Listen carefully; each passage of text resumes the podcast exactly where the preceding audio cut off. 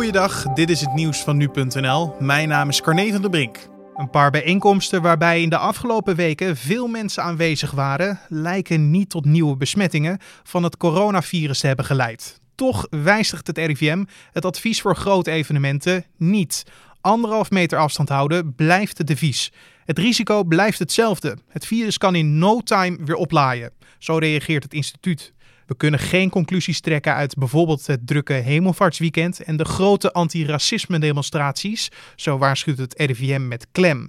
Dat het een paar keer goed is gegaan, betekent nadrukkelijk niet dat het niet weer heel snel mis kan gaan, legt een woordvoerder uit. We hebben half maart gezien dat het aantal besmettingen in een paar dagen heel hard op kan lopen. Die situatie kan zich heel snel weer voordoen als we de controle over het virus verliezen.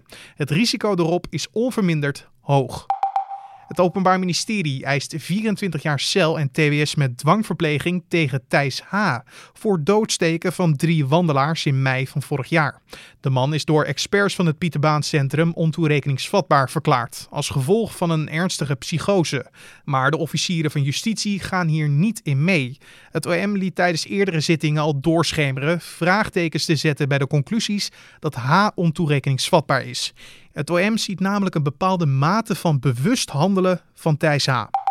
Door de coronacrisis is het vertrouwen in de politiek sterk gestegen. De aanpak van de pandemie door de regering wordt als daadkrachtig gezien. Een mogelijke oorzaak hiervoor is de drang naar eensgezindheid in tijden van crisis, zo schrijft het Sociaal en Cultureel Planbureau. Ze krijgen onder meer als positieve antwoorden dat het kabinet rust en eenheid uitstraalt, doorpakt en de leiding neemt in moeilijke tijden. Ook de goede overheidsfinanciën die nu als buffer worden gebruikt om de economie er bovenop te helpen, krijgen waardering. Vooral als dat wordt vergeleken met buurlanden die er financieel minder goed voor staan. En verpleegkundigen op de intensive care afdelingen moeten minder in deeltijd en meer fulltime gaan werken, om zo de capaciteit op de intensive care te vergroten. Dat adviseert het Landelijk Netwerk Acute Zorg in een rapport dat is aangeboden aan minister Martin van Rijn van Medische Zorg en Sport.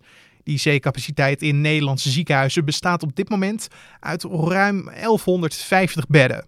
Maar om coronapatiënten in de toekomst IC-zorg te kunnen bieden en om de reguliere zorg door te kunnen laten gaan, moet die capaciteit structureel omhoog naar 1350 bedden. Voor de structurele verhoging van het aantal IC-bedden is vooral het werven van voldoende personeel een knelpunt. En tot zover de nieuwsupdate van nu.nl.